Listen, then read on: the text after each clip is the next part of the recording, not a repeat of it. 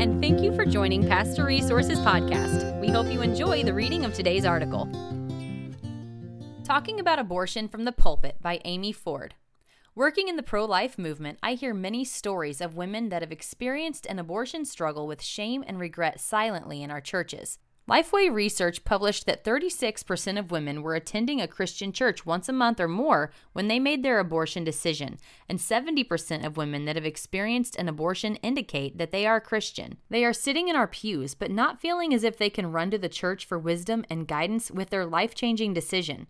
So then after they choose abortion, they are immediately filled with shame and regret, not feeling that they can ever talk about their abortion experience. Recently, I met a woman and her husband, and they are both pastors at their church. She had always hid her past abortion with everyone in her life other than her spouse because she feared it would bring condemnation. As a result, she never completely healed.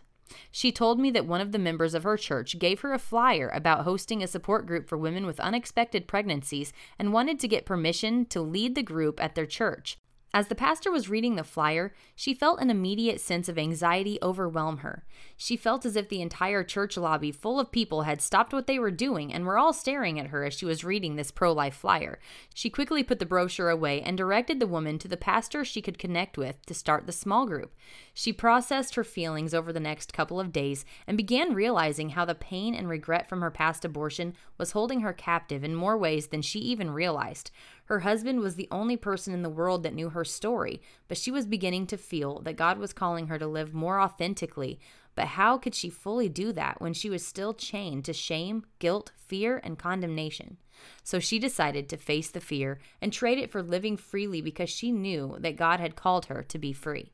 This pastor bravely reached out to women starting an Embrace group and asked if she could help assist in leadership. The women agreed, and they served the single pregnant moms each week. It was so healing for her to love on the moms and be the person that she wished she had years before when she made her abortion decision. By the end of the semester, she had gathered the courage to tell her story to the young moms, and she was met with grace and love from them.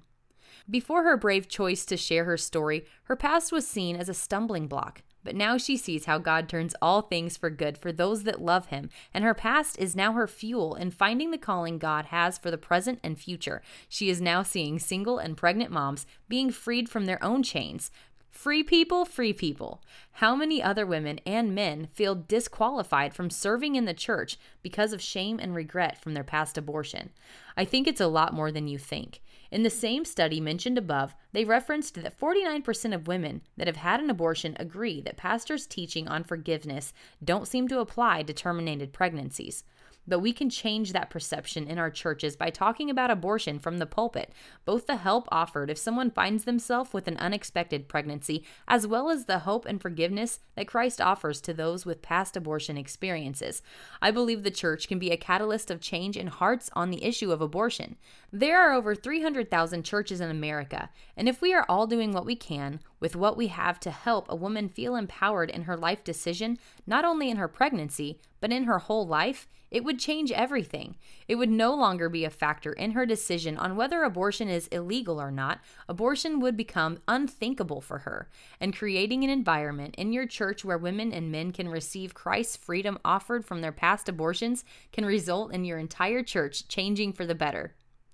Amy Ford is the president of Embrace Grace, Incorporated, a nonprofit organization formed for the purpose of providing curriculum and leadership support for churches nationwide to open their arms to young women with unplanned pregnancies. She is also the author of Help Her Be Brave, Discover Your Place in the Pro-Life Movement, and the co-host of Help Her Be Brave podcast show, which can be viewed at help her be brave dot com. Amy resides in Arlington, Texas, has been married for twenty-one years, and has four beautiful children.